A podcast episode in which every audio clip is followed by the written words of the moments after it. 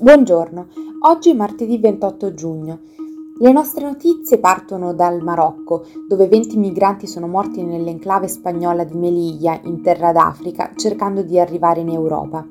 Poi proseguiamo negli Stati Uniti, dove i democratici iscrivono la battaglia sull'aborto nell'agenda per le elezioni di midterm del prossimo novembre e si conclude analizzando il primo giorno del G7 in Germania. Più di 20 persone sono morte venerdì tra le 2000 che stavano cercando di entrare in Europa, oltrepassando il confine tra il Marocco e l'enclave spagnola di Melilla, in terra d'Africa, mentre altre sono rimaste ferite.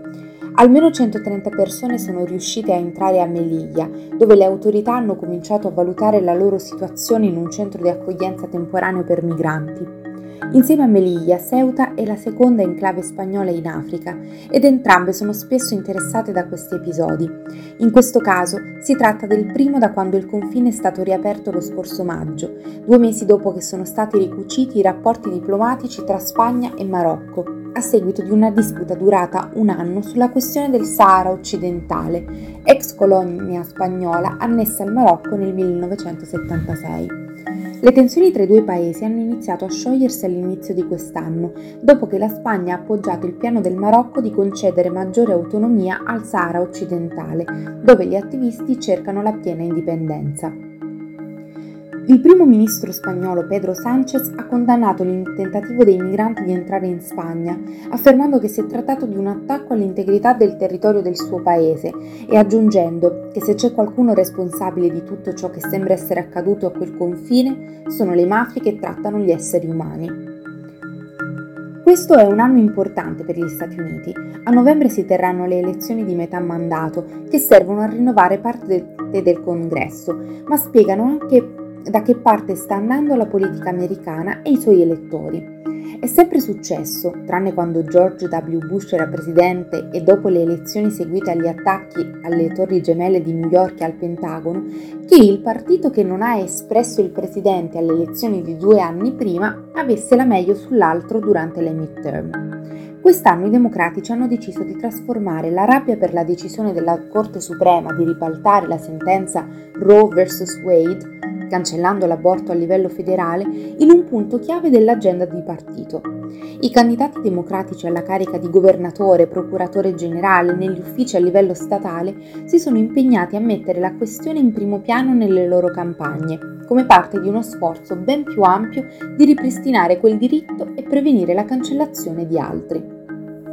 Il presidente Joe Biden venerdì ha detto Roe è al ballottaggio, le libertà personali sono al ballottaggio. Il presidente americano ha esortato gli elettori a votare più membri del congresso che siano democratici. La soluzione più idonea per risolvere questo problema è infatti avere una legge che sancisca il diritto all'aborto a livello federale e per farlo servono dei rappresentanti che possano votarlo. E fino a quando non accadrà, le leggi sull'aborto saranno decise Stato per Stato. Dal canto loro, i repubblicani stanno cercando di mantenere l'attenzione sulla questione dell'inflazione e della sicurezza. Missili russi hanno colpito un affollato centro commerciale nell'Ucraina centrale, facendo almeno due vittime e decine di feriti, mentre nelle Alpi bavaresi tedesche i leader del G7, le economie più ricche del mondo, hanno abbozzato un piano aggressivo ma mai sperimentato per manipolare il prezzo del petrolio, il più grande mercato di materie prime del mondo. Il piano, che porrebbe un tetto al prezzo del petrolio russo ma ne consentirebbe la vendita al mondo, riflette il fatto che gli embarghi occidentali non hanno ancora intaccato le entrate petrolifere russe, mentre hanno fatto aumentare i prezzi della benzina e di altri carburanti.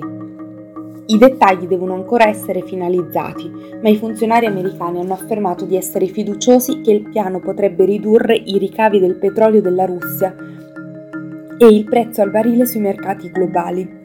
A margine della prima giornata, il gruppo dei sette ha rilasciato una dichiarazione in cui si leggeva che sarebbe stato disposto a continuare a fornire supporto finanziario, umanitario, militare e diplomatico e a stare con l'Ucraina per tutto il tempo necessario. Per oggi è tutto, a domani dalla redazione di The Vision.